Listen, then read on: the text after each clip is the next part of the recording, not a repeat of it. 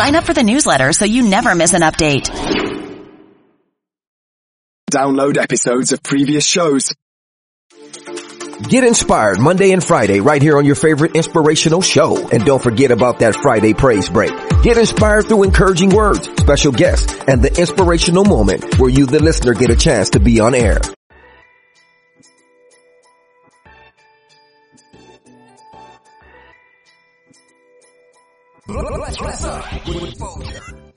Uh, can you tell me a little bit how that process went uh, with you all there being able to come home under the CARES Act? Incarcerated Mothers Matter radio show. We're online 24-7. You're listening to the hottest school radio station on the planet. All radio. Uh, you know, been a while, but um, I know they, you know, offered like the parenting classes and you know some other things that you know also taught you, you know, how to address different subjects, you know, to the children. Good evening, family. This is Daphne Patterson, CEO and founder of Incarcerated Mothers Matter. Thank you for listening to our second episode. Tonight we have a lot of good information for you from Incarcerated Mothers Matter because here at Incarcerated Mothers Matter, we seek to help, to nurture, and to restore the material bond between mother and child while encouraging the reunification for the incarcerated by connecting them with outside sources.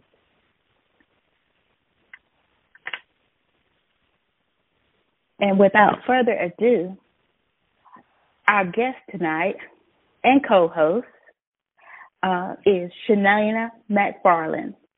Welcome, welcome, welcome. Uh, I want to thank you in advance for stopping by and sharing with us tonight. So, Shalana, tell us a little bit about your story. Daphne, thank you so much for having me on tonight. It is really an honor. Um, anytime I'm asked to speak and share my story, um, I hope it encourages someone uh, to push through to the next day. Uh, I was incarcerated for 16 years in the federal system on a mortgage fraud charge. I, prior to my incarceration, I was an attorney in the Atlanta area where I practiced real estate. I went to trial and was convicted, and the judge sentenced me to 30 years in federal prison as a first time nonviolent offender. At the time, I had um, my daughter was uh, had just turned four years old, and I went off to prison. In 2020, I was released under the CARES Act program, uh, which was designed to place low risk offenders on home confinement, meaning you wear an ankle monitor to reduce the population uh, when COVID began to spread on the inside. I had done 50% of my time, so I qualified for that program. And on June the 9th, uh, 2020, the little four year old girl that I left behind, uh, who is now a 20 year old woman, uh, picked me up along with my parents and brought me to Atlanta to the halfway house where I stayed for a day or so. And then I was released home. Um, and I thought that was truly my blessing. However, you know, God is just truly amazing and he will not be outdone. So on the last day of President Trump's um, time in office, he commuted my sentence, which meant that my time was served and um, I received yeah. executive clemency, which most people refer to as a pardon. And uh, since then, I've been a very vocal advocate. Uh, I've been through too much, and God's brought me too far to forget what has occurred with me and what is in the hearts of all the women that I left behind. And uh, it's been amazing, some of the wonderful women that I've met on this journey, uh, Daphne yourself included. So I thank you yeah. once again for having me on the show tonight. And thank you for coming. Thank you for for being when I thought about guests to tell their story. You know, you were one of the first people that you know popped in my mind because I know you have such an amazing journey. You know, to be able to share with people and to show that that you know God is in control and that no matter what we go through, he he's always there and he's going to lead us in the direction you know we need to go. Absolutely. And and uh, tell us a little bit about. Uh, I I know I have your bio here, and and you've done so much in this short time since you you know you've been home since uh, June, uh, you know, of 2020 and you know just so involved and i know you've gotten me involved and got me fired up because you know that's one reason you know i wanted to to start back reaching out and giving back you know to our sisters you know that we left behind and you know um so um just tell me a little bit about some of the the advocacy the advocacy and uh, criminal justice things that that you're working on you know now well, I sit on several uh, advisory boards. I sit on the board for Fighting for Freedom, on Georgia Women on the Rise, uh, the Atlanta uh, Incarcerated Art Project. I am always willing to volunteer my time and talent because there is so much work that needs to be done. So I would strongly encourage any listeners, if you have a few hours to spare, contact your local nonprofit that works in criminal justice reform and offer uh, your time because it can make such a difference. Uh, I'm a I speak at quite a few conferences. I tend to say more yeses than I do no when it comes to that. Uh, so I um, it's it's been easier since it's been virtual, but now that the country is opening back up again, they want you yeah. to appear in person. So lately, I've been traveling a little bit, and uh, I uh, just keep focused on trying to bring women home and and men too. Uh, yeah. How I've, my organization is called the Araminta Project. It's being formed now, and for those that don't know, Araminta was the um, was Harriet Tubman's real name, and so it spoke to me because it's about if I can't go and unlock the doors of the prison, then I can try to get people out one by one. So I do that mm-hmm. by being able to connect people with uh, with resources, with paralegals, with attorneys that are willing to take pro bono cases to help them uh, in the various stages of their of their appeals, and also with uh, helping them with compassionate releases to allow them to come home uh, because the COVID conditions inside, even though the country is opening up, uh, people on the inside are still dying, and it is yeah. uh, a very crucial state inside. And a lot of times, people are uh, unaware of what's going on with the prison population. And right, um, and we're going to talk about well, that in our next segment too. Uh, I mm-hmm. didn't mean to interrupt you, but I I know me you had um you know discussed some things about what's going on still and you know what was going on like at the beginning of it and uh, so I know we're going to touch on that um, a little bit more too coming up. Sorry to interrupt you. no problem. So basically, I'm based out of Atlanta, um, and I uh, currently work uh, with uh, Ladies of Hope Ministries. I'm their uh, administrative in-reach coordinator, which means I'd work on bringing programming and reentry services uh, into facilities uh, so that when women come out, they have the support system that they need to be able to get on their own uh, two feet. And uh, it's really amazing and gratifying work. That is so awesome. I, I know too, you know, your story has been, you know, featured on NPR, uh, know, PBS NewsHour, um, you know, on Sirius Radio and on Heart Radio. Um, you know, um, so that is just so important, you know, for stories like these to to get out. Because um, a lot of times we don't get to hear about, you know, the good things that, you know, that are being done as well. And I, I certainly know it was a blessing, you know, to be able to receive that, you know, presidential executive, you know, clemency, you know, from the president on his last day. And, you know, I know that would be something, you know, that you would, you know, never, you know, never forget. And I know also today one of our major topics we're going to talk about is um, the spread of COVID uh, in the federal prison system. Um, I uh, know um, I did not get to um, witness per se a lot that was going on because uh, I was able to come home uh, a month before you know before that major lockdown. Um, and um, uh, the information that I'm getting now is uh, actually from um, an NPR article uh, that um, talks about, um, you know, the beginning and how um, the Attorney General then, um, Bill Barr, um, you know, sent a memo to the uh, BOP director uh, about uh, prioritizing home confinement for people. Uh, can you tell me a little bit how that process went uh, with you all there being able to come home under the CARES Act?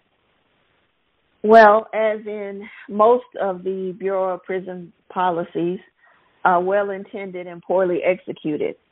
Uh, it was designed to alleviate the overcrowded conditions within the prisons and the inability to social distance. For many of you that uh, I don't guess you've probably given much thought to the number of people that are in a in a correctional setting but for the FCIs, which are federal correctional institutes, and the camps, uh, work, the work camps that are within the federal system, we are not housed in cells. We are housed in cubicles. So there's it's not actually a room in most locations. I mean, there are some exceptions depending on where the, the where the prison is, but for the most of the ones, I know Tallahassee, Marianna, Coleman, these are female facilities. They they are cubicles, which means that there's no uh, wall, and so there it's impossible. If someone else, if someone coughs, I mean, even when the general flu goes around, it usually runs rampant through the housing unit because you have people that are sharing space. They're touching the you know the same sinks and toilets and showers, and uh, it's just impossible to social social distance. Also, there's not sufficient cleaning supplies. You aren't allowed to have any kind of bleach or things that would really kill germs uh, for security purposes. So you're required, you know, you try to use soap, and then what happens with that is that they run out, and uh, you have to buy your soap from commissary. So some of the some of the commissaries offer like dial antibacterial, but once that's sold out, you're just out of luck. And uh, so unfortunately, when it comes in, it comes in with a vengeance. Those of us that were inside knew what it was going to be like if and when COVID made it inside. And they did a national lockdown where they tried to isolate us, but that's technically impossible when your staff is going home every day to their, you know, wives, husbands, and children. And they're still going to school. They're not wearing masks, and you're, you know, interacting with them, and then you're coming to work and interacting with the prison population. And that is how it was introduced and what caused it to spread further to the point that we had a we knew about reinfection far before the CDC even acknowledged that it was possible to get reinfected because there were people who had been received who had who had COVID more than one time and with each time wow. it weakens your immune system even more and also the medical care at the prison on the best day is horrible. So for a population of a thousand women, you may have uh, two nurses, a couple of techs, and one doctor. And uh, it is, you know, it's very hard to be seen for anything. And uh, so we end up having to nurse each other, which means that the virus is being spread even more so. So then they started with the uh, the quarantining, where if you exhibited any symptoms, you were moved to a quarantine unit. But if you were asymptomatic, you just stayed in the regular unit and just continued to infect other people. So it was a it was a a, a no win situation, and right. so the um, they began to process people who had who were considered um, minimum or out custody, meaning low level offenders uh, and uh, they had served a significant portion of their time, usually 50%, and they had no uh, disciplinary infractions. so those of us that met that criteria were processed out, and then we were given an ankle monitor and placed on home confinement, for which we were only allowed to leave the house for uh, work purposes or for medical purposes, or if uh, we had a, a uh, we could go to uh, get a pass to go to say Walmart uh, or the grocery store once a month. And other than that, you were confined to the house. And so for those people that felt that there was just this mass exodus of, of prisoners being released into the world, that's not what happened at all. As a matter of fact, a lot of us found home confinement to be far more restrictive than the environment that we had inside the prison with being able to move around the compound. Um, not that anyone would complain about being home, but it was not this get out of jail free card that a lot of the conservatives like to portray home confinement as being. Right. I was looking at some statistics, and it was saying um, uh, as of early March of this year, um, 38, you know, more than 38,000 people had been released to home confinement during the pandemic. Uh, of 9,000 of those, you know, uh, it was only 9,000 that qualified under the CARES Act um, because home confinement existed, you know, before the pandemic, but that was a choice that um, the BOP didn't use a lot uh, because up until uh, recently, because of the CARES Act, uh, no one could really uh, apply. Uh, you know, you couldn't apply for it. You couldn't send your motions into the court. You had to go through the judge and the warden to ask for permission if you could apply for it. And then if they said yes, then you went through the court process. And for a lot of people, they, you know, they didn't even get the opportunity um, to apply for it. Uh, and it said, it said um, in 2020, um, of all the motions filed, it was only 96 um, inmates who themselves filed a motion because it was it you know about time they went through that lengthy process um and everything was weeded out it was only 96 but after the after the first step act um that enabled uh inmates to be able to file their own motions nearly 13,000 motions were filed in the federal court so it, it it shows you the difference of you know things being controlled um, I, I know the pandemic was is awful, you know, was awful. It still is, you know, because we're we're not over it yet. But you know, the First Step Act did, you know, offer uh, a way for you know people to be able to have more access to the court to get motions and stuff in, but then you also had, you know, that put a backlog as well, you know, because so many um things were being filed and you know courthouse, you know federal buildings being closed down because of COVID and everything. So uh, it, it said um, two, at least uh, one in four that filed a motion in the court for compassionate uh, release um, due to COVID, they actually died before you know their motions could even be granted. So you know that that was pretty you know pretty harsh. You know you know one in four you know, and these people, you know, a lot of them too are elderly people, um, people, you know, who already had pre-existing conditions like diabetes, uh, congestive heart failure, uh, any respiratory illnesses, and uh, you know, even just being, like you say, being able to get uh, adequate medical care. And you know, it's just like you said uh, earlier about, you know, the BOP has excellent plans, but you know is very hard for execution. And so, you know, a lot when they were asked, you know, questions, you know, they always say, "Oh yeah, you know, everything's okay. We got it in control. We got a COVID, uh, you know, protocol. You know, we have this." And really, they didn't have the things in place, but and it was okay, you know, to ask for help and things probably might have been somewhat better if, you know, they just, you know, let other agencies come in and help as well, you know, with that. Um, well, I think the only true remedy to the situation would have been to decrease the population and uh, I don't believe that they fully utilize that ability. Uh, when you have an ankle monitor on, it's GPS, and they're able to locate you within three feet anywhere on the planet. Um, they can't even do that when you're inside of a facility. So um, the the public safety factor really for those people that were nonviolent um, was really not an issue, even though they made it one to try to stop people from being able to uh, come out because an empty bed doesn't make the prison money, and that's what it all right. comes down to.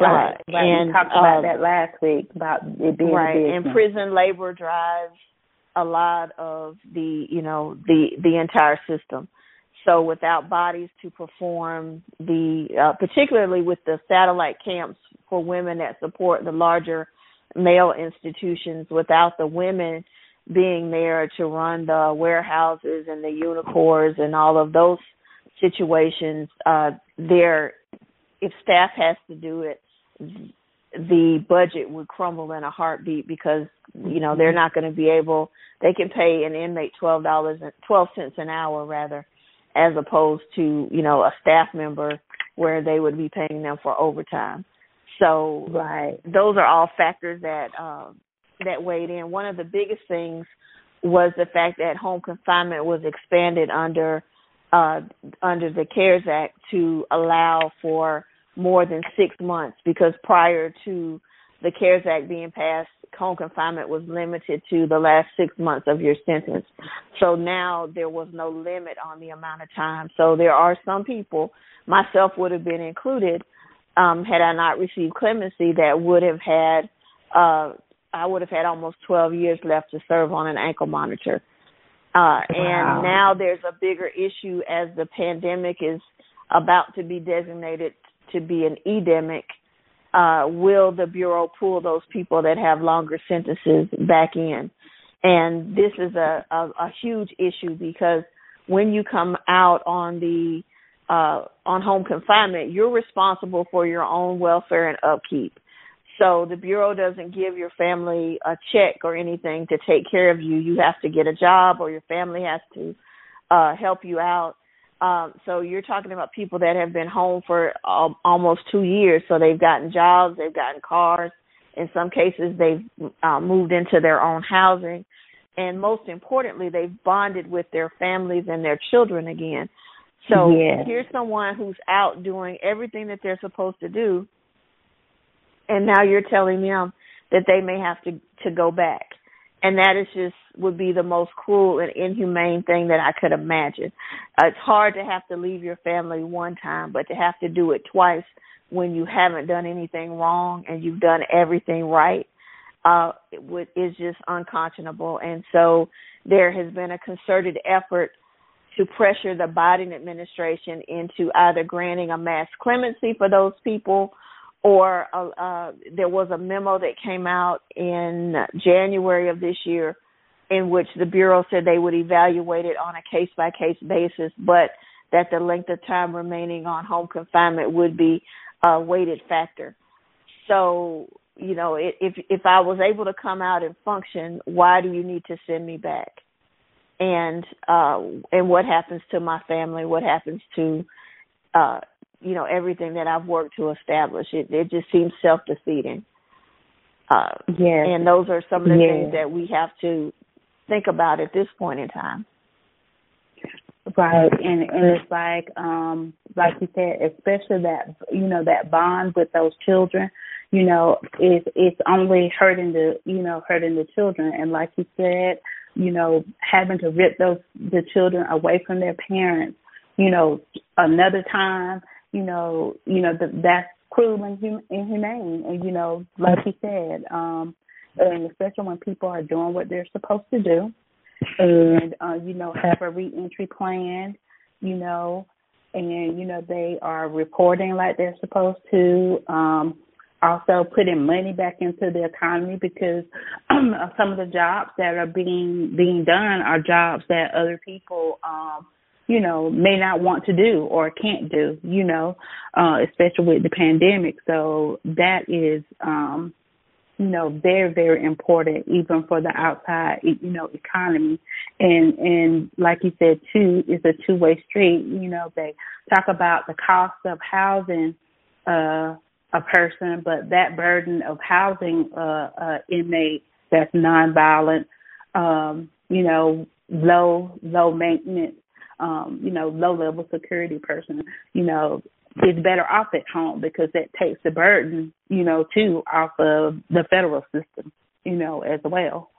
You know, and so I really I, believe, Daphne, that if the average taxpayer could see what people did at low and and and, and camp level facilities, they would insist that they be closed immediately, and these people go home to to get jobs because uh you have people that work.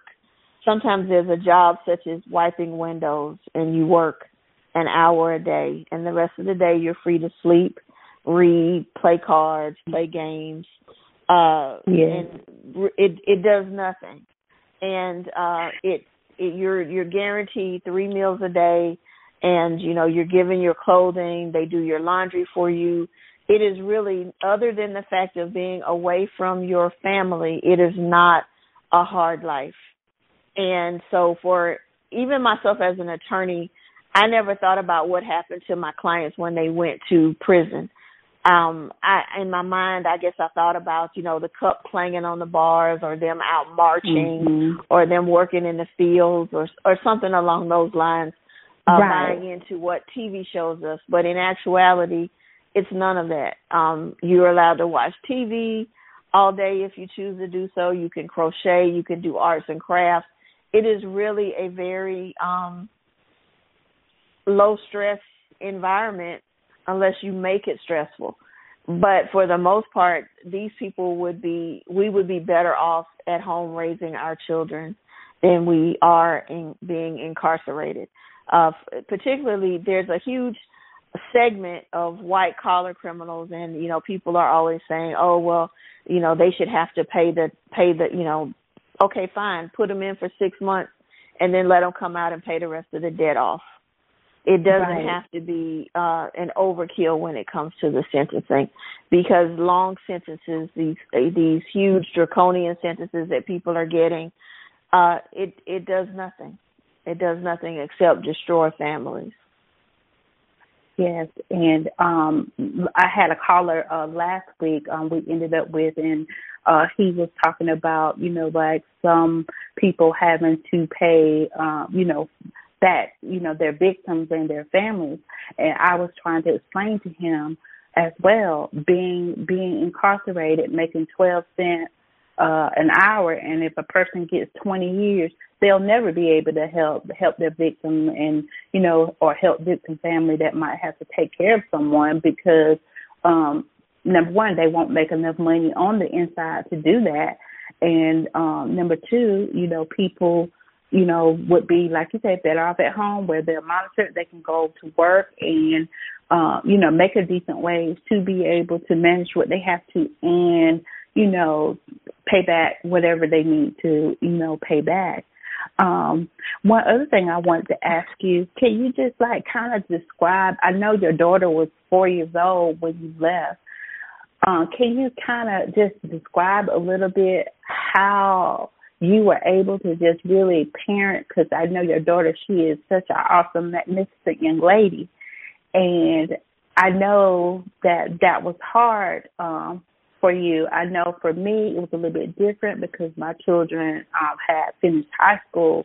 But can you just describe what that was like? You know, trying to be a parent and and, and micromanage everything with the limited uh like visitation and phone time and stuff that we had to be able to communicate. Well, it it it takes a lot of work, and I have to um say that I'm truly blessed to have two of the most wonderful parents on earth that always made sure that I got to see my daughter no matter what part of the country the bureau chose to uh send me to. And uh but even during that time, you know, visitation is typically a um Friday, Saturday or Sunday for uh 6 hours and um even if they come all three days, that's really not a lot of time. However, uh you have to make it count. And you know, my daughter and I we corresponded from the time that she was, you know, 4 years old. I mean, she couldn't write, but she would color me pictures and I would color her pictures. I would send her blank pictures out of a coloring book and have her color them and send them back to me and I would write her a letter that my mother would read to her and uh when she started being able to write I would get the big cornbread papers with with uh with letters on there where I could see where she was trying to make a A or a B and she wrote it backwards and then she erased it. But I got to see that. Unfortunately now a lot of the prisons are not allowing even children to you know, for their parents to even receive drawings and things from them any longer, claiming that it's being used as a method to introduce contraband into the system na- namely drugs. However, we all know that the drugs are really being brought in by the officers, but that's a whole nother topic. But they don't, uh, now they want to photocopy your mail, uh, and you get, uh, just a, a, a, a photocopy of it. So you're not able to have that sheet of paper that your child actually touched. Um, I would spray my, per- my, uh, my letters with perfume, the same perfume that I would wear to visit. And my daughter would tell me she tells me now yeah it, my letters always you know they smelled like you. So i would put them on my pillow. And then if i made her a blanket or or uh, crocheted her something i would sleep with it for a few days and then send it to her so it would smell like me and um and then you know it was a lot of cards a lot of crafts that were you know hats gloves scarves i can remember one time my mother wrote me and says sweetheart please stop uh, spending your money on yarn because everybody in the family has a blanket, a hat, and a scarf, and mittens, and slippers. and slippers. perhaps you, perhaps you should look at pra- uh, donating them somewhere else. And I had to laugh. So then what we did was we put all the all of them together and we donated them to a uh to a cancer uh wing for the patients. So I mean there are ways to uh keep in touch I wrote her letters and I would seal them and I would write on the outside of the letter, read this when you're happy or read this when you're sad or read this when you're missing me or read this when somebody bothered you at school or and I would seal them up in into little envelopes and send them to her. And then she would uh read it on the appropriate day. So it would be not the same as me being there for her to talk to but she would know what my thoughts were on the subject. And uh, the hardest thing was adults guilting her about me being in prison. And I would tell anyone um, that does it, the child is not responsible for whatever it is that the parent did. And so they should not have to bear the punishment. Children will be cruel because they don't know any better. Adults will just be messy. And uh it's wrong. And when you hear another adult doing that, you know, we all need to step up and say, hey, that's not okay. Yeah.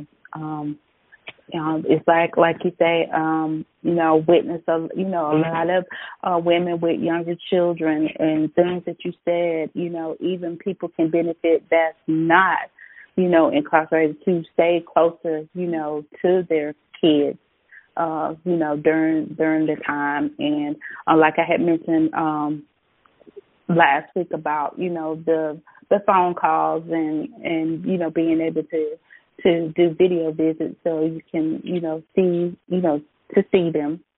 And um you know just really uh trying to keep that maternal bond uh you know going. So you know with um you know the transformation. Um did you get to take the parenting class? I know it's um uh you know been a while but um I know they, you know, offered like the parenting classes and, you know, some other things that, you know, also taught you, you know, how to address different subjects, you know, to the children. Well, my counselor and I had had a disagreement about the parenting class because I explained to them that according to the Bureau of Prisons, my daughter would be 32 years old by the time I was released. So if they really wanted me to parent, they should let me go home. Yeah. Um, and so I, I for a long time resisted taking the parenting class, and then when I did take it, I found it to be very superficial. It was just a series of videos, um, just you know, telling you how to discuss things with your child, written from a context of a psychologist with no understanding of what it's like to um deal with an incarcerated parent and child. And so no, I didn't get a lot out of it. Um the best Right. advice that I got regarding parenting came from other ladies that were incarcerated that were inside with me that guided me on what to do and and how to deal with it when my daughter went through her terrible teenage years where she was you know giving my mother fits um they were able to help me with that you know when she was um when at visitation when she would cry at, you know when she was leaving. And I would try to hold it together until I got on the outside of the door and then I would be crying and I'd fall in the arms of one of my you know other friends who would you know Mhm. hold me until I could get over it because that is the hardest thing. It's like a heartbreak every weekend. You don't want to give up your visit. You know you want to see them but you know you all start watching the clock as it gets closer to three o'clock and you Mhm. start dreading it because you know that the goodbye is coming and so you Mhm. have to figure out a way to get through that and i would tell people if you know someone if you know grandparents or aunts or uncles or cousins or whoever that are raising the children of incarcerated parents if you can in any way donate funds so that they can be taken to see their mother or father um that is like the most amazing thing that you can do um in lieu of that if you can go to some of the websites that do pictures for uh for inmates like photo pigeon and some of the other ones and and you know send them pictures directly from your phone of their children because that's the thing that we we need to see. We want to know how our kids are doing, what they look like, how they're feeling. And um it's it doesn't have to be um isolating even though you're not in the same place. It is possible for you to parent successfully from prison. Gotcha.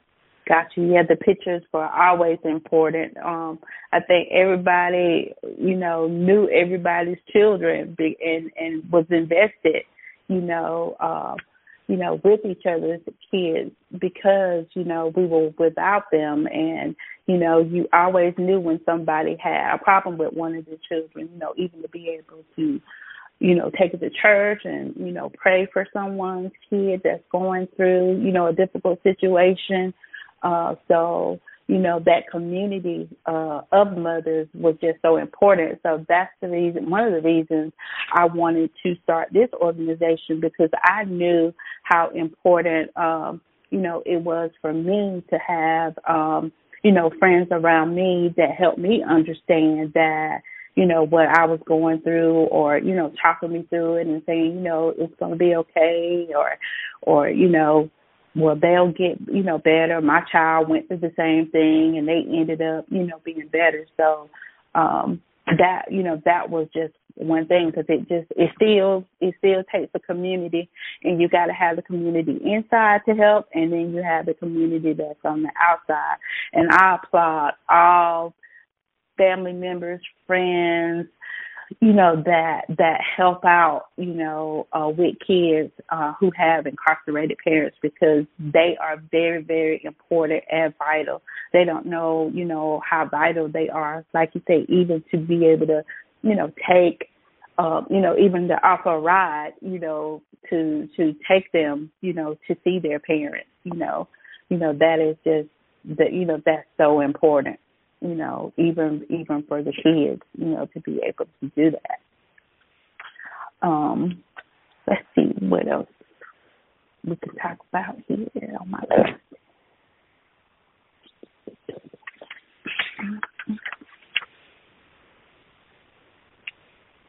And like right now, um, like with your uh your organization that that you're creating right now, uh, I'm so excited to hear about it, and I hope you get to come back and and be able to, um, you know, tell us about about that as well. And I see you have an upcoming book as well that's coming out. Um, what what what is the basis for your book, Collateral Consequences? Well, collateral consequences talks about essentially my journey through the the from the indictment phase all the way through uh my release. And it's just a, a journey um almost like a, a epic saga of what I encountered the good the bad the ugly the beautiful. And um hopefully it'll be out this summer. And uh at least my editor is really pushing me to have it out by this summer but it's just a, a, a tale of, of my truth as I went through the criminal justice system, having uh, taken an oath as an attorney to uphold the system, to then being prosecuted by that system, and ultimately uh, sentenced to serve time within that system. So it's uh, a you know a perspective of you know of my multifaceted journey through the justice system. Awesome. Awesome. And um, I also see here too that um, you've um, been able to be a faculty member as well. I mean, even your experience is just, you know, so vast that I know that you get, you know, offered to, you know, uh, speak at so many different, you know, educational events as well. Right. So, um, talk about irony of the utmost. So, when I was convicted of my felony, I was ultimately disbarred from the practice of law in Georgia. Um, and yet and still this past August, I was a faculty member and I had a hundred and I think eighty some odd attorneys in my class through the um the National Association of Criminal Defense Lawyers. Uh they had me to to um teach a class and so it was funny to me that here this disbarred attorney is teaching uh, attorneys about the importance of recognizing their their clients as people and not just case files, which is what I talked about. And you know that people are more than just numbers, case numbers in a system that when you encourage someone to plea, it's not just that person that's pleading. It it will mean that a child will grow up without a father or a mother. You know, there's a lot to be weighted into that decision, not just to move things expeditiously down a calendar for the sake of judicial economy.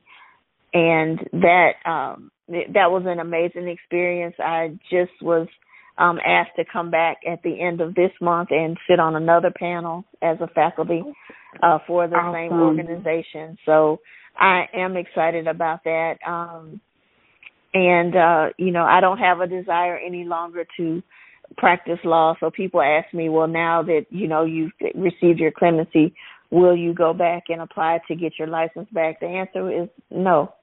I won't. um I don't have a desire. Um, I don't think in good faith I could take the oath again and um, uphold something in a system that I know is is irretrievably broken. So in turn, I will just continue to be an advocate uh, and and owe nothing to anyone, so that I can really speak my truth and the truth of all those who don't have the voices to be heard uh, because they're behind the walls. And I know we've been talking uh, about uh, you know, the criminal justice stuff and reform and COVID. But what do you like to do for fun? What what is what is your your fun day? Now that, my fun now that, my fun day yeah. is uh is having my my daughter uh home and my parents with me and uh probably some aunts and uncles and cousins and and we're all in my kitchen and I'm cooking and uh we're all arguing about if whether or not uh the onions that are going in if first of all do onions go in potato salad? And secondly how big should they be chopped up? You know we we have these debates.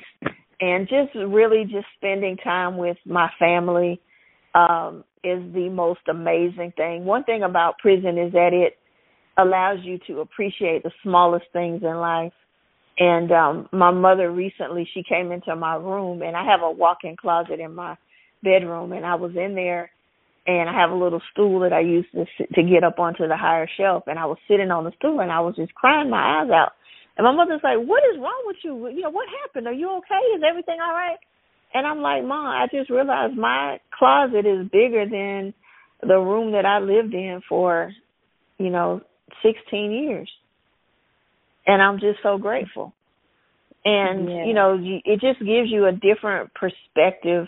Uh, one thing about prison, you learn to wait patiently for everything. So while everybody is in the line at Publix or Kroger and they're huffing and puffing at how long the register is, you know, the line is to get to the register.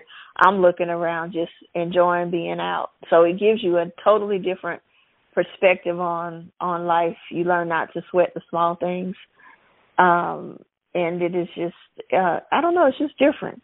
But yeah, being around my family is my source of joy. Mhm. Great. Uh, one other thing, what what was one of the first places you wanted to go when you got home? Oh wow! Well, I didn't get to go anywhere because I was on home confinement. Yeah, but after the home confinement. um, when I got my um when I got the notice of my clemency uh, on January the the the twentieth, um, the first place that I went was to the next morning was to the halfway house so they could cut my ankle monitor off, and then um and then it was also the day of the um the inauguration. And so then I went over to my cousins and we had a brunch that was a um we celebrated we were all wearing chucks and pearls in in honor of Kamala and uh we had a brunch and and then they made me this t-shirt that said free at last. And um so they had all this food lobster tails and shrimp and all sorts of things that they know that I like to eat crab legs. And uh we just we just sat around and and and ate. But it was like a really good experience. But yeah so i i still haven't gone to like i want to go to the aquarium here in atlanta. I haven't made it there yet but I, that's on my bucket list of things to do in the short term. Gotcha. Gotcha. I mean, this has just been really, really awesome, um, you know, talking with you today and for you to uh, share with us, um, uh, you know, what's, what's going on, uh, you know, with you and with the organizations. Do you have like, um, any other like website or, or email or, uh, social media that uh, people could like contact you if um, you know they had questions or or wanted to volunteer uh, with any of the projects that you're doing? Um, you can reach me on Instagram at Chalana C H A L A N A Chay C H A Y, or you can uh, email me at Chalana C H A L A N A at the LOHM um, T H E L O H M, which is the acronym for the Ladies of Hope Ministries. So Chalana at the LOHM dot org um, is my email, so people can feel free to reach out um, through either of those. Um, and also, I'm on Le- LinkedIn as well, Chalana McFarland. So, um, any of those sources. Or they can contact you, Daphne. You know how to reach me. Yes, yes, yes. You can contact me, and and we have our Facebook page, which is which is uh, Incarcerated Mothers Matter, and also um, you can uh, also email me at Daphne D A P H N E the letter P three zero nine at gmail dot com, and also um, by telephone if anyone um, that you know of that um, maybe have some questions about what we talked about, the First Step Act, 2255 um, motions. Um, I also am a consultant for um, Second Chance for Real and um, Top Flight Evaluations, and uh, we're um, accepting clients um, to be able to help some of these people, um, you know, help people um, come home and be able to file their right paperwork. And that phone number is seven one six four nine five six seven five six, and that's one seven six four nine five six seven five six. And you also can go to the website. It's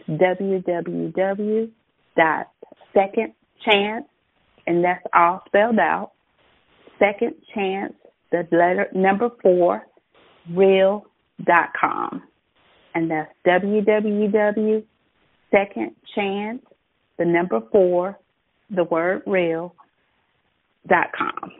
Uh, you can get all kinds of information there about uh, uh, the different programs that are going on with um, the Second Chance uh, for Real uh, Foundations um, and the other programs that they're working with, with community uh, projects, um, with um, housing, um, the legal services, um, and um, you know just being able to file your paperwork and uh, getting um, your getting our family members uh, home.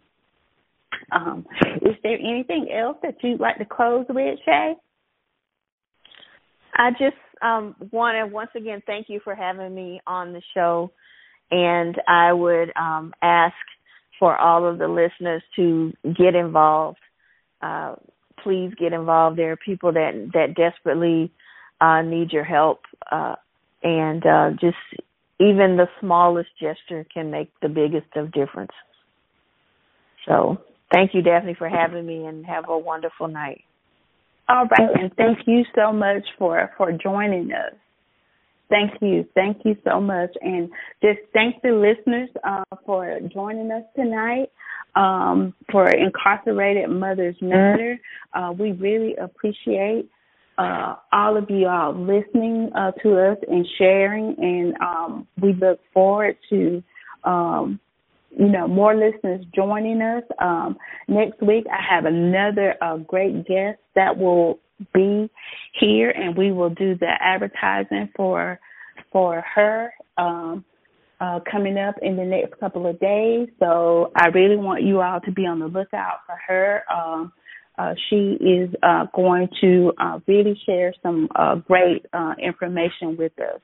And this information, you know, that we've gotten tonight, you know, has been so informative, uh, you know, about what's going on and about, you know, just the changes and, you know, the different laws and how how things you know really are uh, versus uh, you know what we see on the news or you know read in papers or especially seen in in movies because uh, it's a whole different world. I know uh, movies um, have to sensationalize to um, make money and make things um, look you know a whole different way but uh, it, it is uh, so different um, from when you when you look at a movie. I know whenever I look at a movie, I think, "Wow, no way, it's not that way," you know, and it makes me laugh uh, a lot because um, everything is so different,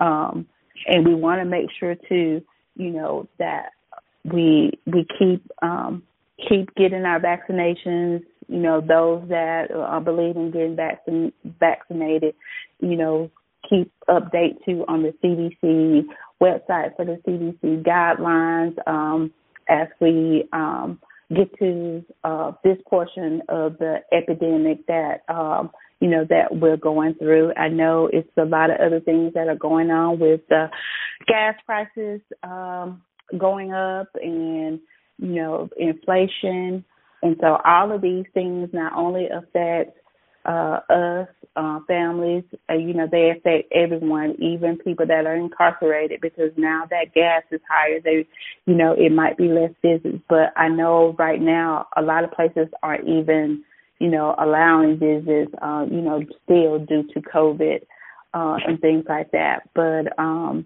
you know, we'll just, you know, keep keep the faith and you know keep looking out for each other and keep everyone in prayer because we know that with God all things are possible. And I look forward to everyone tuning in with me next week. Uh, it'll be the same time, the same station. Uh, and also, uh, if you want to hear the replay of this, uh, you can go back to the original uh, link that you um, you signed in uh, on or the flyer link that uh, was sent out and just click it and it will take you um, to our replay. Uh, and so thank you everyone uh, tonight for uh, listening and tuning in, and we will see you on next Thursday. Good night.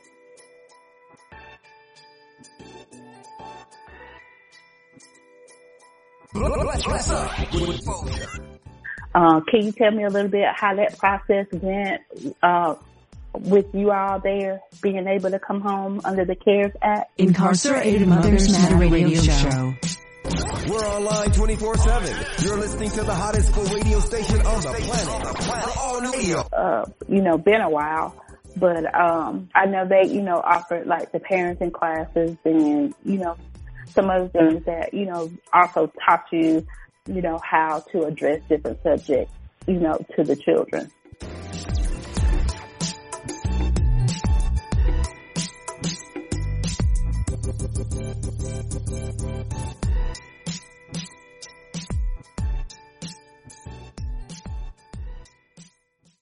Please be advised that this podcast is meant for educational and informational purposes only and is in no way a replacement for legal or medical advice. The opinions contained within are solely those of the interviewers and interviewees and should be received as so. Those seeking help or advice are encouraged to obtain professional legal and medical services.